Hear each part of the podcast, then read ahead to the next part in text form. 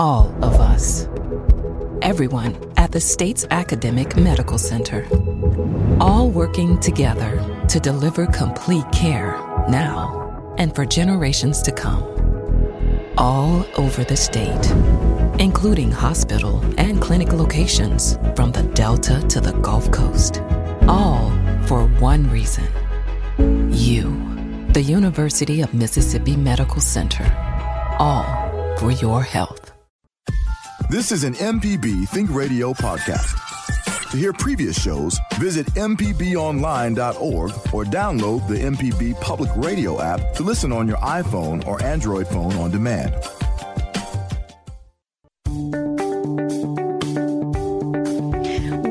To Southern Remedy Healthy and Fit on MPB Think Radio. I'm your host, Dr. Josie Bidwell, Associate Professor of Nursing and Preventive Medicine at the University of Mississippi Medical Center. And my guest today is Dr. Daniel Riche, Associate Professor of Pharmacy Practice and Medicine, also at UMMC. And we are talking about cholesterol today. And that is such an important topic uh, because heart disease is the number one killer of folks here in Mississippi. And cholesterol plays a part in that. A couple weeks back, we talked about uh, high blood pressure and how that affects uh, your overall heart health. And we're picking back up with that conversation today to talk about cholesterol and the role of that in heart health. If you want to join in our conversation, our number is 1 877 MPB Ring. That's 1 877 672 7464. You can send me an email at fit at mpbonline.org. Good morning, Dr. Riche. Good morning. Thank you for coming in today. It's a cold, dreary kind of day here in Sure uh. Jackson. I'm ready for the sunshine and some warmer temperatures and just lack of sogginess because it, Oh, yeah. it does not make you want to get dressed in the morning when you look out and Totally see all that. So tell me what you do at UMC. Sure. I uh, I'm a pharmacist actually, and I, I'm in the school pharmacy and the school medicine. Uh, I've been doing I've been running a cardiometabolic clinic for now over a decade over at UMC in the medical pavilion. I also actually have a Medicare wellness clinic, and uh, I do a lot of the insulin management. I'm a certified diabetes educator and a certified lipid specialist and a certified hypertension clinician. So. Um, the big thing with cardiometabolics is it's any disease that can relate to your heart and the medical management of that has become very complex and that's kind of where my role is here in UMC and in Mississippi in general. Wow, listeners, did you hear all of his certified Mm-hmm. yeah. uh, That's a- mm. specialties? So, this is the guy that you want to talk to if you've got questions about how your heart can improve through the adjustment of uh, blood sugar levels, Mm-hmm. cholesterol levels, all of those types of things. So, we would love to talk with you today about that. You know, February is Heart Month, and, you know, we tend to think of it in terms of chocolate hearts and, That's good. And, right. and balloons No and and all of that. But it really is uh, also a focus on your actual heart health and uh, heart attacks, strokes, that type of, of condition that we're looking at. And uh, I'm glad that we're able to talk specifically about cholesterol today, but we do welcome any heart health questions that you have uh, today as well. Again, that number is 1 877 672 7464. So uh, you said cardiometabolic clinic. So what kind of patients do you see in cardiometabolic clinic? Mm-hmm. Well, and first, uh, let, let me say, uh, please do call because, as my wife says, I love to talk, and I'd love to talk to y'all. as do I. Uh, so uh, for cardiometabolics, um, the the patients I see are your typical Mississippians. I mean, it's people uh, walking to the left of you in the grocery store. It's people lined up next to you in the gas station. Uh, well, we.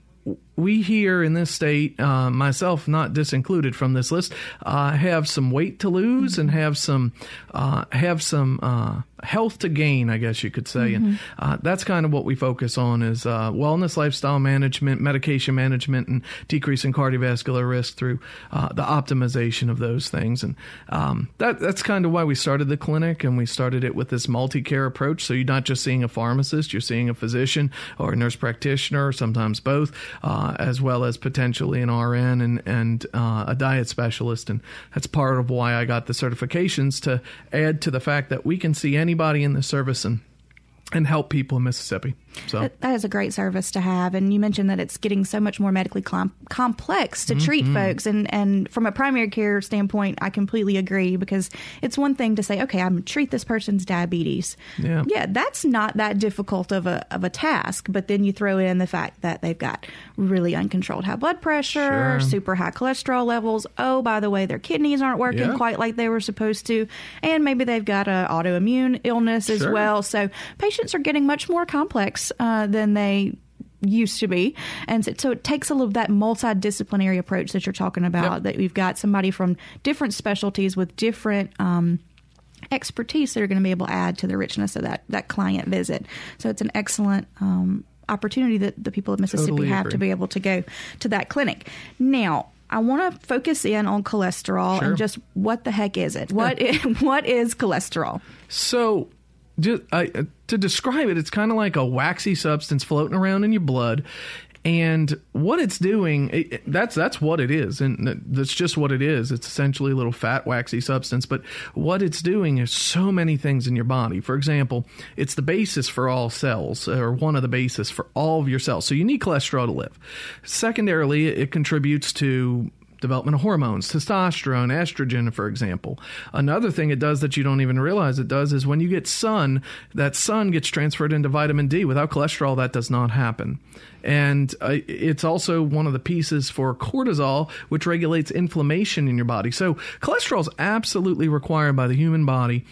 Thing is, we make enough of it in our liver. We make plenty of, actually, let's say 99.9% of it, because I have one patient who doesn't make enough of it in my lipid clinic. There's always one that Yeah, will, will throw a curve in it. Um, but 99.9% of the time, we make plenty of cholesterol from our liver. Cholesterol also is in all these foods, all of them, and the the highest rate ones are those refined carbohydrates, or those uh, those snacky sugars, or you know we call them simple sugars or whatnot, donuts and cakes and whatnot. Mm-hmm. Snack cakes and, Yeah. and that kind of stuff. And and and so what? Unfortunately, in our American diet, what we'll do is we'll overindulge on, on those different things. Our cholesterol will increase in various ways, and there's various pieces of cholesterol that we'll talk about. Uh, but but that's where it causes cholesterol toxicity, which can lead to things like heart attacks, strokes, even pancreatitis. So. Uh, you know, it, the, I think the key thing, the whole thing is we do make enough of it, which is why we need to regulate our intake. Yeah.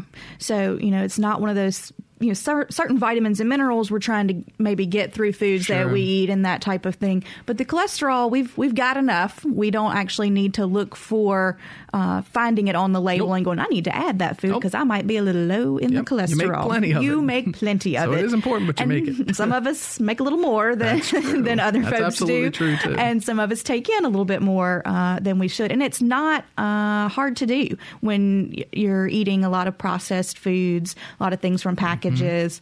Um, or a lot of animal sources of things. Those tend to Correct. have more cholesterol as well. And that's not saying don't have animal products. You know, I'm one of those that's if if you're a meat free, animal product free person, you can make that fit into your healthy lifestyle. That's Mm-hmm. fine. But if you enjoy meat, dairy, that kind of stuff, that's okay Yep. too. Every you just got to figure out how to make it work for your lifestyle there. And we'll talk about some foods a little later on and how they their role in either lowering different parts of cholesterol and things that we may just need to stay away from.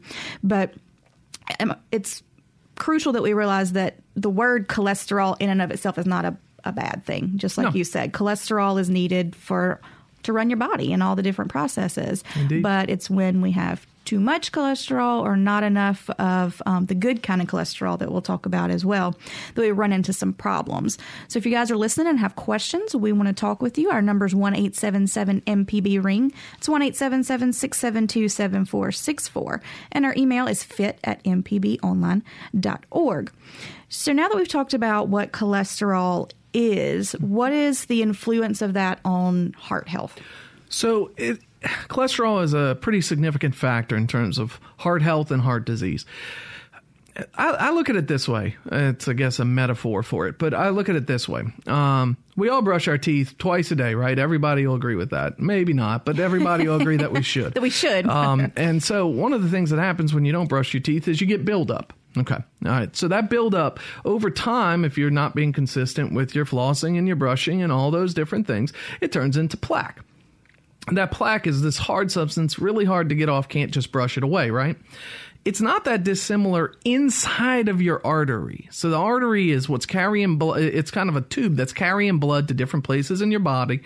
And inside that artery, you'll have some buildup develop. Well, if that buildup, uh, uh, cholesterol will develop, will help that develop into more of a plaque. Once that plaque hardens, you have you have trouble getting blood through. Uh, sometimes that can be called a stroke if it doesn't get through enough. The other thing can happen is that plaque can rupture. If it ruptures, and particularly if it ruptures in the heart, you have a situation called a myocardial infarction or a heart attack. So uh, so that cholesterol's role is not dissimilar to how plaque builds up in other parts of the body, like the teeth.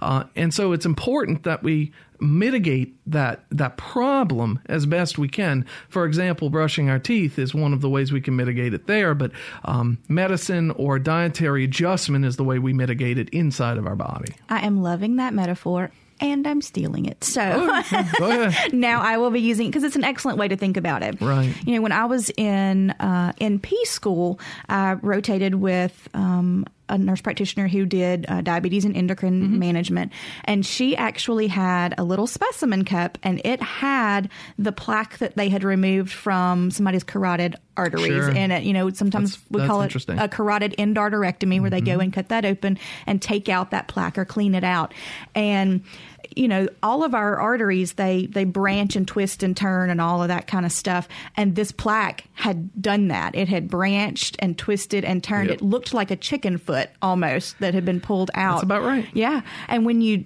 tried to manipulate it it was like the caulk that goes around a bathtub to mm-hmm. water seal something. So thinking about that living in our arteries and stopping it up it's easy to see how that would impede blood flow. Yep would make you have a heart attack or a stroke or just harden those arteries to the fact where we can't get blood through them now our blood pressure is going to get worse and all Indeed. different kinds of things that are going to impact our overall heart health. So it's very, very important that we work on those numbers. Now, when you get a cholesterol report, there's several different sure. things on there. There's total cholesterol, there's HDL, LDL, and triglycerides. Yep. Those are usually the, the big four that come on your yeah, those report. are the top four. What are those and what's the differences between those? Good, good question. Uh, so there, there are more than those four. Uh, for our clinic, we we order several more, but those are more emerging markers for cholesterol. The ones you've said are the traditional four. First off, I want you to totally forget about total cholesterol. I don't, I don't even care. Uh, out yeah, the door. Throw it out the door. It doesn't matter because it's essentially used as a calculative factor for the other markers. The other markers are what convey risk and reward. So let's look at uh, the L one. Uh, LDL is your bad cholesterol. Think of it this way L stands for lousy. That's the one that's lousy. That's the one you don't want high. So, uh, your LDL measurement is the thing that can contribute to that plaque development we talked about earlier. That that's the one we want Mm, well, if you're talking about a goal, a lot of people, eh, most people less than 130. Uh, a, a, lot of the times we, we look at different uh, structures for goals nowadays, but less than 130, less than 100, you're usually good to go on your LDL, your lousy cholesterol. The HDL or H stands for happy. So that's your happy cholesterol. That's the one you want high, H for high. Um, unfortunately, in the U.S., we're not that high on right. our H. Um, we're not that happy. No, we're not that happy, uh, and that might be why cholesterol and depression are related. But uh, no, we're we're not we're not that happy. We we have lower HDL here, and it's primarily due to this diet that we kind of have this Americanized, Westernized diet, whatever you want to call it. Um, high bad. in omega. Bad diet. it, it is. It's high in omega sixes. It's low in omega threes. That init- that automatically is bad for cholesterol. It's high high in sat fats, lower in unsat fats. And, and even when you have the unsat fats, there are a lot of polyunsats rather than monounsaturated fats. All of these things contribute to higher L or lousy cholesterol and lower H or happy cholesterol. And so uh, that's that's one of our problems we have there. The, the number you're looking for there is about 40, 50, something along those lines. But bluntly, the number doesn't matter as much because the risk is conveyed when it when that high cholesterol uh, at high density or the happy cholesterol is low it, it, conveys risks no matter what, and it's hard to change that one. That one we can talk about in diet uh, when we're talking about foods and whatnot. Mm-hmm. That'll be fun. Um, and then there's triglycerides. Triglycerides, yes. So uh, triglycerides are the hardest one to explain, and as a person who actually suffers with high triglycerides myself, my whole family does. Um, I can tell you that it, it, it's it's an intriguing cholesterol measure. It's it's essentially a free fatty acid or fat floating around in the blood, and it it it relate it, it it's used for energy. That's what it's used for. But if you don't use energy, you store energy in your body. And your body likes storing it instead of using it in your muscle, for example, or another cell. It likes storing it as fat or it likes storing it in worse ways, like inside your liver or inside mm. your artery or wherever it is. And so triglycerides are are kind of this just this bad fat floating around the blood. I, I actually have a photo of one of my patients' bloods. He has very very very very very very high triglycerides, genetic abnormality, all this other stuff. Um, when you poke his blood, his blood comes out white for about two seconds, uh, and then it turns red. Um, and then when you centrifuge it, in other words, spin it, spin it, spin it, it's all white at the top. And so it's just an example of what triglycerides are actually floating around in your blood. And they're really related to the, not just fats, but also carbohydrates. Um, for example, triglycerides will increase if you have an increased blood sugar. So uh, there's a linear relationship there. So triglycerides are the odd measurement, but forget about total. L for lousy, H for happy, and triglycerides are odd.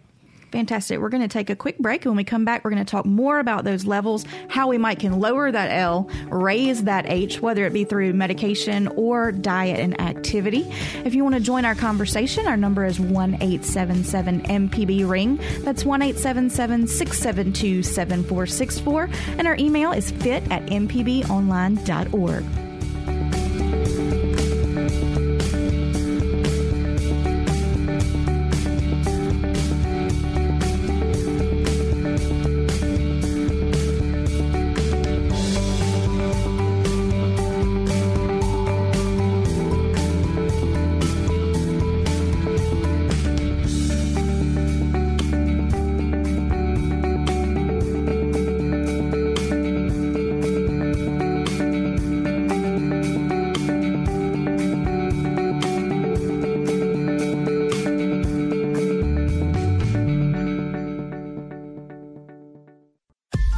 This is an MPB Think Radio podcast.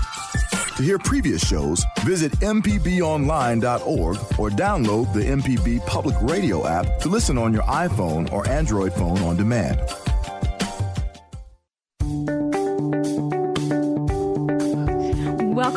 Southern Remedy Healthy and Fit on MPB Think Radio. I'm Dr. Josie Bidwell here with my guest, Dr. Daniel Riche, Associate Professor of Pharmacy Practice and Medicine at UMMC. And we are talking cholesterol and heart health today.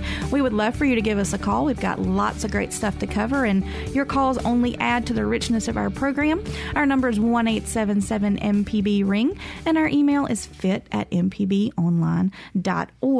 Before we went on the break, we were talking about the different types of cholesterol that you may see come out on your report your total cholesterol, your HDL, your LDL, and your triglycerides. And you did a, a very good job of talking about the fact of that the LDL is that lousy one that we want the number to come down on, and that HDL is that happy one that we want the number to be a little bit higher on.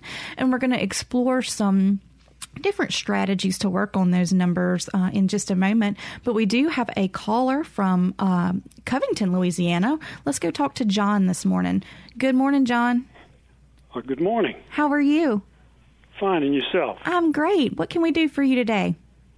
Well, first, thanks for your show. You're And, uh, welcome. I'm 64 and uh, 168 pounds, and um, had my cholesterol checked a couple of months ago, and my triglycerides were 82, and my LDL was 91, and my good cholesterol had dropped to 32. It was 43 about three years ago, and uh, have a new doctor, and he wanted me to try to start taking flush-free niacin, uh, 250 milligrams. And I'm a little confused about that because I've heard other people say that the flush-free element, uh, what's in the makes it flush-free, actually is what raises the good cholesterol, and you you might be wasting your time taking the flush-free. So I just wanted to get your uh, pharmacist's opinion on that. All right, well, I'm going to turn it to him because he looks like he is ready to tell you something. Hey, John, uh, I see you're from Covington, Louisiana. Is that true? Well, yes, I used to be on the Mississippi Gulf Coast till my house got turned into Ah. an aquarium with Katrina's. Yeah, well, I actually from uh, Arabi, Louisiana myself till our house got turned into an aquarium. uh, we moved on up uh, up north a little bit ourselves. So uh, good to good to hear from a Louisiana boy as well. I guess a Mississippi transplant. I, I guess so. Let me let me tell you a little bit about what's happening to you. uh, are you are you physically active, or has that slowed down over the last say two three years? I try to walk as my exercise, and uh, I try to stay pretty active. Okay, good. Uh, one one of the reasons is as we age, we our physical activity decreases a little bit, and particularly uh, during the Olympics. Am I right? I mean, we, we just we just don't get outside as much. It's rainy, it's cold, and all that kind of stuff. Our HDL will drop when we don't when we don't exercise as well. And John, you don't smoke, do you?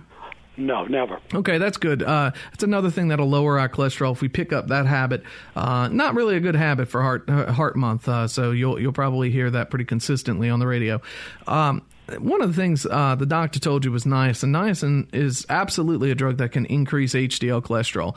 Uh, the flush free though is actually void of lipid lowering, be- lipid lowering or lipid improving benefit. It it is vitamin B3, so it will treat pellagra, which I highly doubt you have, uh, rather than treating your lower HDL. Another thing I want to tell you is the niacin has to get to gr- about two grams. So you, you get started on what, 250 milligrams? So that's eight capsules or tablets. So about two grams of it for it to even start benefiting the HDL. And the HDL increase is only going to be 10 to 15%. Uh, 10% of 32 is 3.2, and therefore it's only going to go from 32 to 35, and you want it to 40. So uh, I don't know that the niacin recommendation is going to be uh, meaningful enough. I think it's a safe recommendation. I don't think it's going to cause any harm, uh, but I, I, don't think it's meaningful enough for your your. I don't know your full case, but in in most cases, not meaningful enough to raise a cholesterol, a HDL cholesterol from 30 to 40.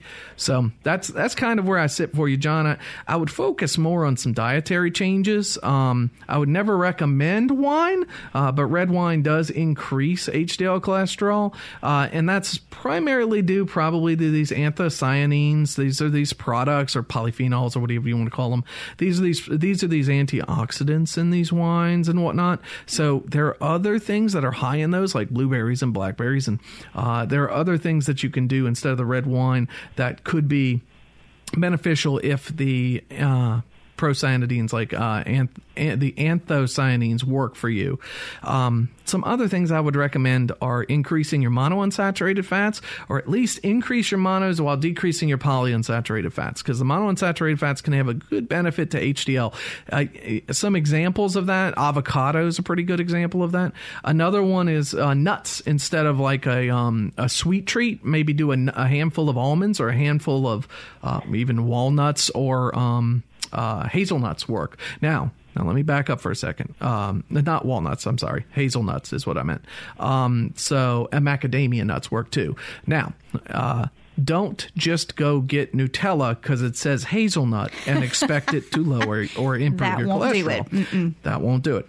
Don't go to Subway and buy a macadamia nut cookie and think that that's going to help your high cholesterol because that's not going to do it. The the cookie's actually going to harm it more than help it. So so it's all about staying consistent, improving monounsaturated fats, maybe getting some polyphenols or some anthocyanins in to your diet. But in terms of flush free niacin, certainly that's not going to do anything. But uh, even niacin itself, if you got the prescription, I don't know that it would get you where you want to go.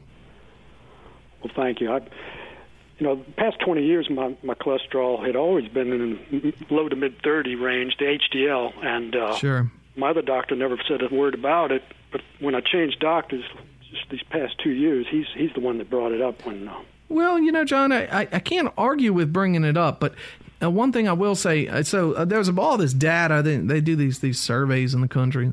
They say, oh well, if you have lower or good cholesterol, it's a risk factor for say heart disease or stroke. That's absolutely true, man. That's that's a that's an honest, true thing. But increasing it actually doesn't convey the protection from that risk. So even if you bump it up, what's it doing? And the answer is we don't know. Probably nothing. And it's hard to bump up anyway. So uh, that's why I bring up some dietary changes um, because those are things you can just make from a consistent lifestyle perspective that may help overall from mitigating that heart disease risk. Well, thank you very much. You're You got it, welcome. John. Thank you for that call. It was a lot of great information that got relayed uh, through that.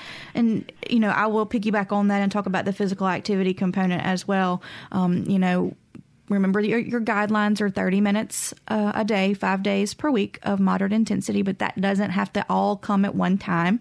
That you can break that up into three 10 minute uh, sessions of physical activity and still get um, improvement uh, from that.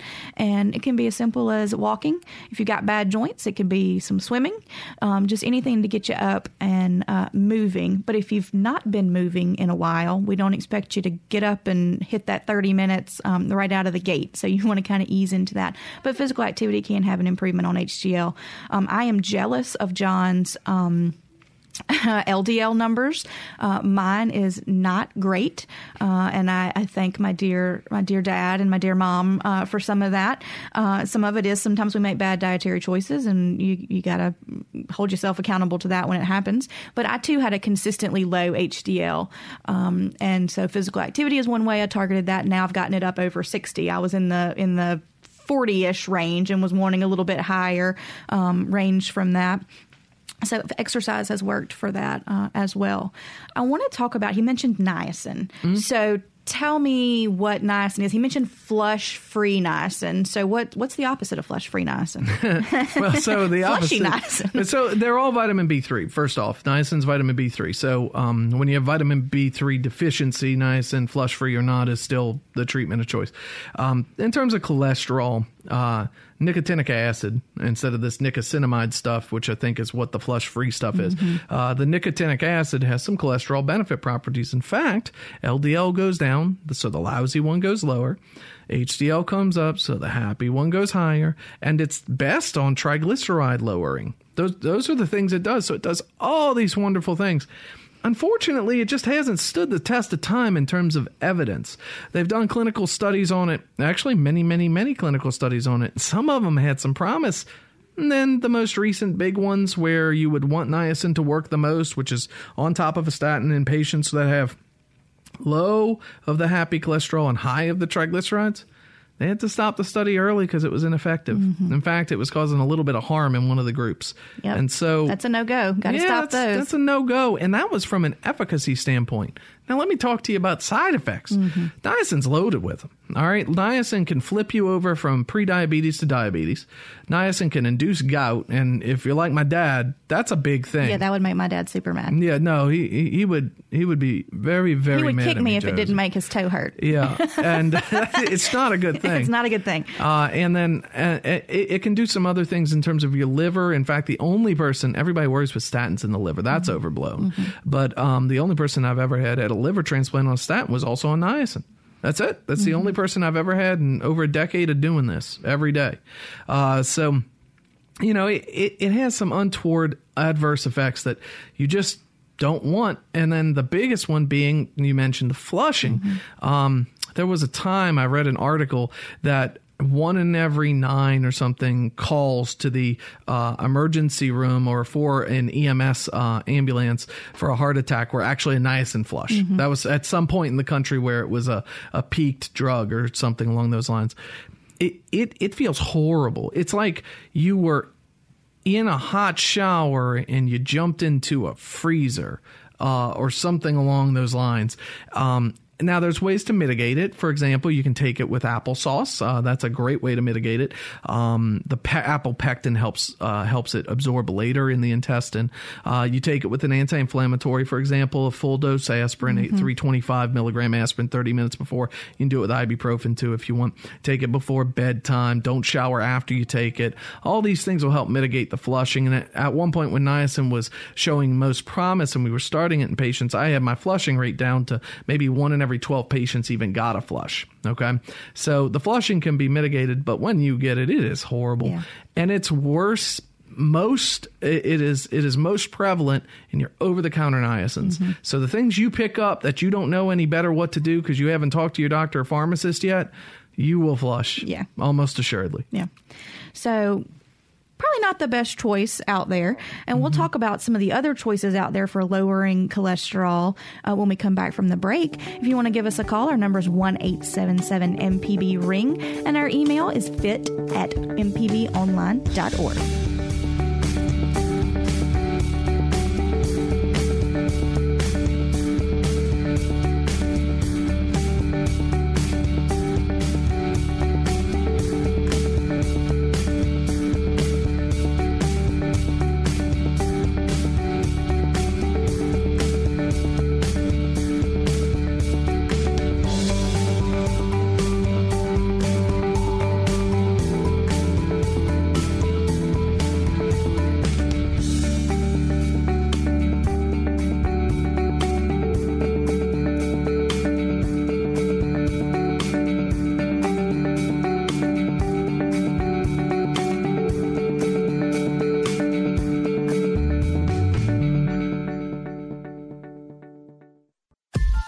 This is an MPB Think Radio podcast. To hear previous shows, visit MPBOnline.org or download the MPB Public Radio app to listen on your iPhone or Android phone on demand. Welcome back to Southern Remedy Healthy and Fit on MPB Think Radio. I'm your host, Dr. Josie Bidwell, and here with me today is Dr. Daniel Riche, Associate Professor of Pharmacy Practice and Medicine at UMMC. And we're tackling the topic of cholesterol and how it relates to heart health today. And we've put out a ton of good info this morning, and we would love to answer some of your individual questions. Uh, you can uh, give us a call at 1 877 MPB Ring, or you can send us an email at fit at mpbonline.org. Before uh, we went to the break, we had a great caller who was talking about niacin, and he was talking about it in relationship to um, raising your HDL level or that good cholesterol. But niacin has also been around for treating triglycerides um, uh, to some extent, and there are some other things that can be used to treat triglycerides uh, as well.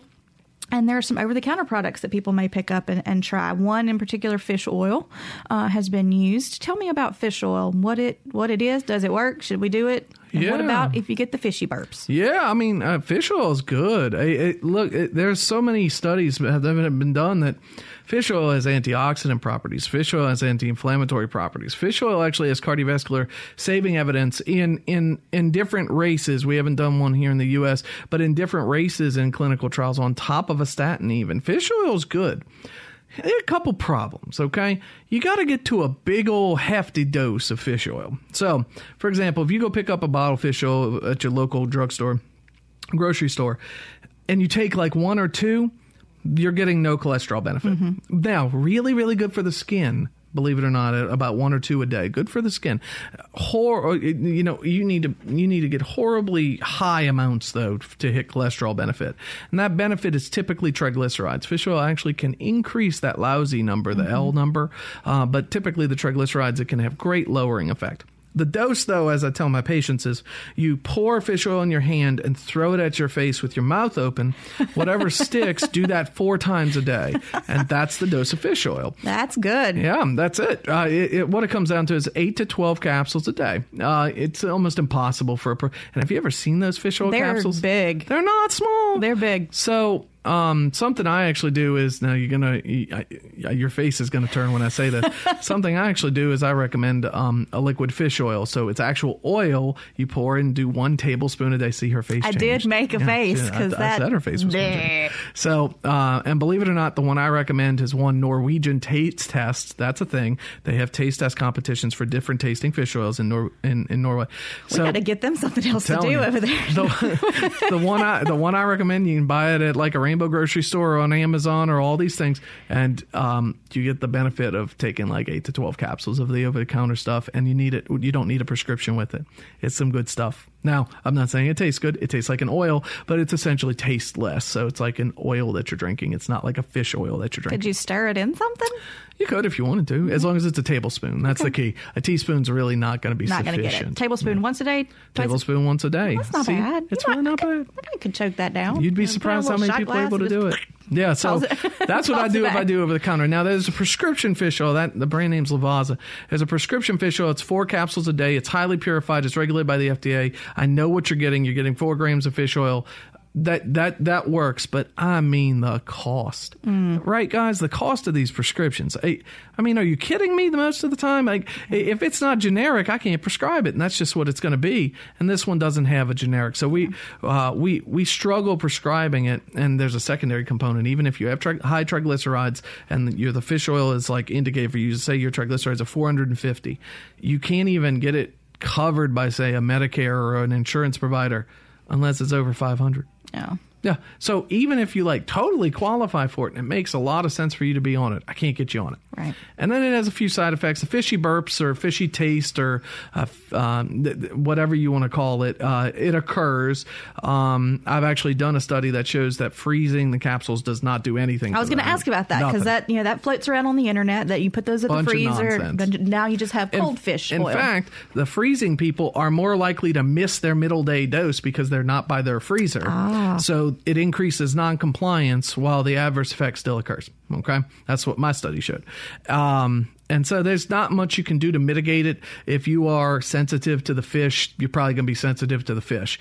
Um, so what I would suggest is taking it less times a day. And by taking it less times a day, I would still suggest that liquid that I told you since it's only once a day. Yeah. So, um, you know, you just have to have to get with your doctor to mitigate risk on, on the side effect because it, it probably can happen. And, Mm-hmm. um, it, you know, it doesn't cause a whole lot of other things, some stomach pain and some infection risk, but that's about it. Um, it's pretty, it's a pretty, uh, neutral drug in terms of side effects and it is effective, but only at high doses for cholesterol. Yeah. And always make sure that you're talking with your healthcare provider so that they know that you're on these things. You know, Mm-hmm. No. I've had patients who have said, "Well, I didn't want to tell you because I was afraid you were going to be mad at me that I was doing something over the counter." No, that's not my job. I'm more mad at you if you don't tell me. That's right. Then if I prescribe something that interacts, I'm not doing good. Right, right. Yeah. That that's my view on it as well. You know, because there are things that I, I want to know. In particular, if you're going for surgery, you know, there are different supplements that may thin your blood out a little bit more than I would like for them Sure. to do, and I want to stop that before you go to surgery. So just make sure that you tell your provider about any of those supplements Yeah. that you're on. You know, and then let us talk with you uh, with those and say, you know, this one absolutely, this one we know there's good data that it works. Yep. This one you probably wasting your money on this one. You know, that kind of thing. You know, a lot of times folks think that healthcare providers are completely anti complementary therapy, but we're not. We just want you to spend your money on the things that work that are not going to hurt you. No, you I'm. I'm very complementary therapy. Yeah. Most of my research is done in the area of complementary and alternative medicine. Yeah. So I'm a pharmacist who likes complementary medicine. Yeah. So, um, and uh, I, I and I would I would highly recommend fish oil, but you got to do it the right way. You got to be informative with your physician, your nurse practitioner, whoever your healthcare provider is. It, it's critically important that we know everything going on with your health so we can make the right choices. All right. All right. So we've talked about the over the counter stuff. Now, the elephant in the room when we're talking about cholesterol is the statin Mm-hmm. class of medication, things like Lipitor and Crestor and Mm-hmm. Pravachol and those types of medications. Everybody loves those. Every, I've never had a patient say, "Can I get one of those? Can Yeah, I, can I yeah, get a it's hard to statin?" find those, Yeah. yeah. Um, and there's a lot of fear behind that class of medication. Is that fear warranted? That's an interesting question. First, the statins um, have a very large role in terms of efficacy of preventing heart disease. That's just what the it, it's just true. They work. um, in terms of preventing strokes, preventing heart disease, pre- preventing revascularizations and hospitalizations. They do all these different things, and they do it in different areas too. Like so, if you have diabetes, or if you don't have diabetes but you have this uh, some kind of risk, or if your profile looks in a certain way, that they're actually extremely effective. Okay, so we get that out of the way. So they work. So they They work. They work. There's no doubt. All and and I think they're all generic now. Maybe one of them still branded. I think there's one branded. Came out late after uh, the Rosuvastatin did, and so uh, I think there's one branded left, but they're all relatively generic. They're all generic, relatively affordable. Um, thing is tolerability, not affordability, not efficacy, safety. Okay, people worry about some of the things like liver. I'm not worried about that. The the National Liver Society, the um, uh, the AA whatever uh, for liver diseases came out and said you don't even really have to monitor it. it if in fact, statins help treat fatty liver, Right. which is most likely going to be associated with your obesity, dyslipidemia, diabetes cohort of patients. Um, and so I, they're they're actually beneficial for the liver in most situations. I, I'm not worried about the liver, so we need to we need to come off the liver issue. Um, now, myopathy is the big one. So there's there's three stages I'll tell you about. There is a very common side effect with statins called myalgia. That's just this uh, muscle weakness, tenderness, or, or pain um, that it, it's not inundating your entire body. Maybe it's located in one muscle, like the quadriceps or the, the thighs, or, or even the shoulders, or something along those lines, and and it's causing just this this I don't know this this irritating pain, not not something that's sharp or whatnot, just this dull or aching pain. That's that typical myalgia. The rest of your body's not really involved in that, and that's common with statins. The other two are called myositis and rhabdomyolysis. Myositis is where the rest of your body's starting to get involved. It involves more muscles than say one or two. Um, it- you you actually have whole body inflammation start kicking up. A measurement called CPK really starts picking up too. Um, and so that's one of those things where you really think about lowering the dose of statin, changing the statin, or stopping the statin altogether. Okay. And then you have rhabdo. Rhabdomyolysis is is life threatening. Yeah, not it's a good. bad thing. It's when your kidney starts breaking down because it can't process the muscle breakdown product called myoglobin that's filtering through the kidney. So you start peeing red, but it's not blood. Right. It's it's actually your muscle breakdown. Looks like tea almost. Yeah, it's Um, like yeah, when you yeah red plus Red yellow plus urine yeah, usually it's is kind of brown. a- yeah, it's a- yeah Yeah, It's- like almost Coke colored. It's not. It's not a good thing uh, No. when you see that. And so I always tell my patients, incredibly rare, but if you happen to notice any changes in your urine, Yeah. I want to know about it. Like the day it happens. Don't say, "Well, I'm going to see her in a couple weeks." Uh, no, go ahead and give me a call on that now. And there's, there's varying degrees. Just because you have a little bit of brownness doesn't mean you need to go to the ER right away. There's a mild rhabdo, but there are more severe ones. But look, if you get to the more severe, you're already in so much pain. yeah, Um, that's going to be what drove you to, yeah, to see you're already somebody. going to the ER. Uh, but those those my, those myalgias tend to be the things that cause tolerability issues with that statin class. Um, there are some other things to worry about, um, but I guess we can go to a caller. Yeah, we've got a call, so we'll put a little pin in that, and we'll come back to it in a minute. But we'll go talk to Cheryl in Starkville. Good morning, Cheryl. Hi. Hi, how are you? Hey, Cheryl. Okay. Thank you for answering my questions. Yes, I ma'am. will. Well, we'll do our best. Okay.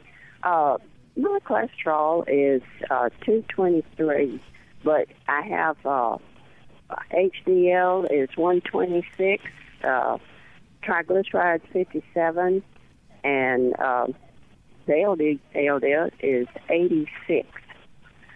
And I'm just wondering, and it always stays up like that, the HDL. And my doctor says it's good, but I'm curious about it. Why would it do that? And could it be fluffy particles or could it be small particles? Of Wow. All right, Cheryl. That was a great question. That's a good question. Uh, Yeah. So, well, first off, Cheryl, having a 126 HDL is, is kind of like winning the lottery. Um, that is one of the higher ones I've heard. The highest I've ever had in my clinic is 146. Uh, the adverse effect to having a high HDL is longer life. Uh, they actually have done a study on this. Wow. Um, there was an island uh, somewhere in the Pacific or something where the average HDL was something like 85 or something, and people had 200 HDLs, and the average life expectancy was somewhere in the, the high 80s to 90s or something along those lines. I, this was a long, long time ago, and I probably couldn't even find the study anymore. But the the point is, having a high HDL means that you're going to have a longer life, so that's always good. Cheryl, um, then that's why it's a good thing. Uh, there, there, uh, sometimes people talk about HDL viscosity in the blood, increasing blood pressure. That's only if you're artificially increasing your HDL. If it's your native HDL, you're all good. So, so your your lipid panel is beautiful. And I want to note, your lipid panel is a perfect example of why total cholesterol is meaningless. Because with a high HDL and the other two being low, even though your total cholesterol is over 200, it's not actually a bad thing. Um, now, your question about fluffy or whatnot is very interesting. So, uh, so it's not really with HDL, more so with LDL. Going to have type A and type B particles. So it depends on the particle size and kind of the density and, and the stickiness. Okay. You, you mentioned fluffy. Fluffy means it can bounce off. Uh, you want those particle sizes that are large, buoyant, they're bouncy, and they don't kind of stick. Now, this is with LDL particles. Um, the the little small ones that are really sticky, they can stick to those lesions in your arteries and cause that plaque that we talked about earlier. So that's that's kind of what you're looking for. You want the the the the more buoyant um, particles. Uh, in terms of your lipid panel, there's almost no way to tell based on just your lipid panel what kind of particle size you have or what percentage you have of A or B or whatnot. Um, what I can tell you is that you do not have an atherogenic lipid profile. Atherogenic would indicate an elevated triglyceride with a low HDL or low L or, and a high LDL. Uh, and yours is non-atherogenic, so chances are your particle sizes are closer to the little fluffy ones, like you mentioned. Um, so that combined with HDL means that your cholesterol is very good. You hit the cholesterol lottery, Cheryl appreciate your information. You're welcome, Cheryl. Thank you for that. And I would take her lipid pro- profile as well uh, as my own. It's a great one. Uh, I would uh, take just a couple of points off her HDL. It wouldn't affect no, her. Add it, it would help add it to mine uh, to see if I can bump it up there. So lots of great information with that. So uh, back to our statin talk that we were having. And I will mention that we've got a couple of open phone lines. And now is the time, if you've got a question, now is the time to get that in so that we have time to get to your question before the end of the hour. Our number is one eight seven seven six seven two seven. 7464. So statins, we talked about the kind of myalgia or the muscle achiness. We talked about the actual muscle breakdown that can come on with those. Um, neither of them are incredibly common, especially the rhabdo. Um, uh, we don't see a whole lot. Now, several years back, um, there was some info out there that if you took a coenzyme Q10 with your statin, sure. that that would mitigate the uh, myalgias sure. associated with that. Is there any truth behind that statement? Well, there's a lot of things we can do for myopathies with statins. So one of them is, uh, well, I mentioned coenzyme Q10, but one of them is vitamin D co- uh, correction. Um, I, have done research at the medical center, so this is affecting Mississippians, and then someone actually uh, either duplicated or did the trial at the same time in Minnesota. So irrelevant of sun exposure, right? Uh, vitamin D, low vitamin D is a higher predictor of having statin induced myopathy.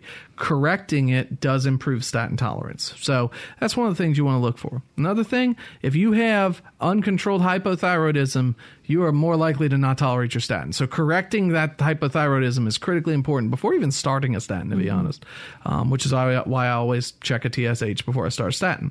Um, and then uh, you have some other mitigating factors. Uh, one one that people have have garnered is the coenzyme Q10. Mm-hmm. Now, coenzyme it, the the rationalization for this is because coenzyme Q10 turns into Q2 okay, in the body, which goes into the muscle. And inside the muscle, that's where it has its benefit. It, it, ubiquinone and, and whatnot mm-hmm. is what the uh, you know technical terms are the big thing is for the enough Q10 to get into the muscle as Q2, you have to have a whopping dose of it, mm-hmm. like solidly two to 400 milligrams. And if I'm not mistaken, it comes in about a 50 milligram mm-hmm. tablet. If the, well, the affordable one, the affordable does, ones, yeah. yeah. It comes about 50 milligram tablet, which means you need four to eight tablets just to start impacting them. Additionally, I, I don't know that it has too consistent of evidence in terms of treating myopathy. I think probably myalgia, that weaker type, mm-hmm. that occasional type, um, you might be able to get off with and say I can tolerate more, but a myositis probably not. Yeah. So it'd probably be only in your mildest type adverse effect, which is the most common, at the highest dose, and it uh, based on studies about 30 to 40 percent effective. So gotcha. All right, we've got a call from Marcia in Jackson. Good morning, Marcia.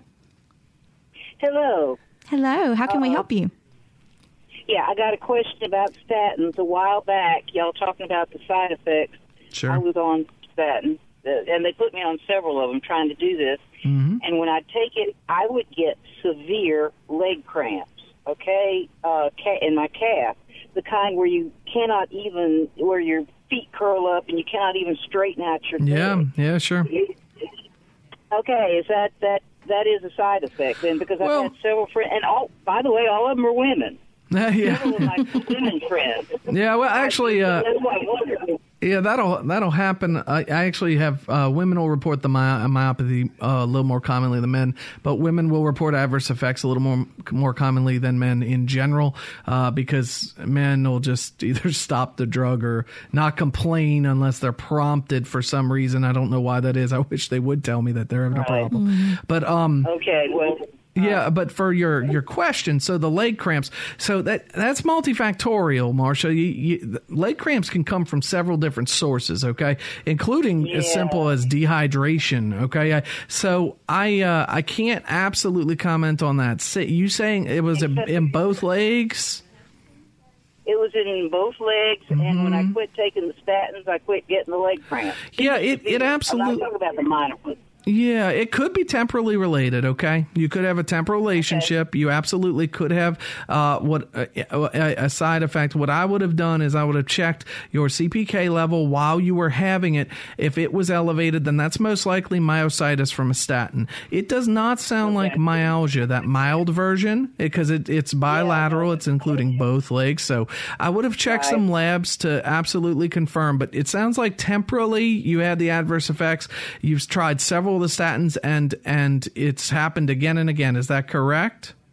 That's correct. So they have a scoring for adverse effects called Naranjo, and on the Naranjo scale, you'd probably you'd lead into a probable adverse effect from statins, and probable is enough for me to to try something else. However, I will tell you some statins do have lower rates, at, especially at lower doses, of having these type side effects. So you can see your lipid specialist, um, uh, and they might be an endocrinologist maybe, and they might be able to help you get on something that could be more beneficial for you. All right, Marcia, we hope that helps. And uh, thank you for your call. And we are all out of time for uh, this edition of Southern Remedy Healthy and Fit. If you didn't get your call in today and you've still got a question, our email is fit at mpbonline.org. And I'd like to thank my guest, Dr. Daniel Riche, for joining me today and helping answer these questions about cholesterol. And I will have him back because he is a wealth of information about uh, metabolic processes and how they relate to your heart health. Uh, thank you for listening to Southern Remedy Healthy and Fit. And remember to tune in every weekday at 11 for the full Southern Remedy lineup. Thank you, guys.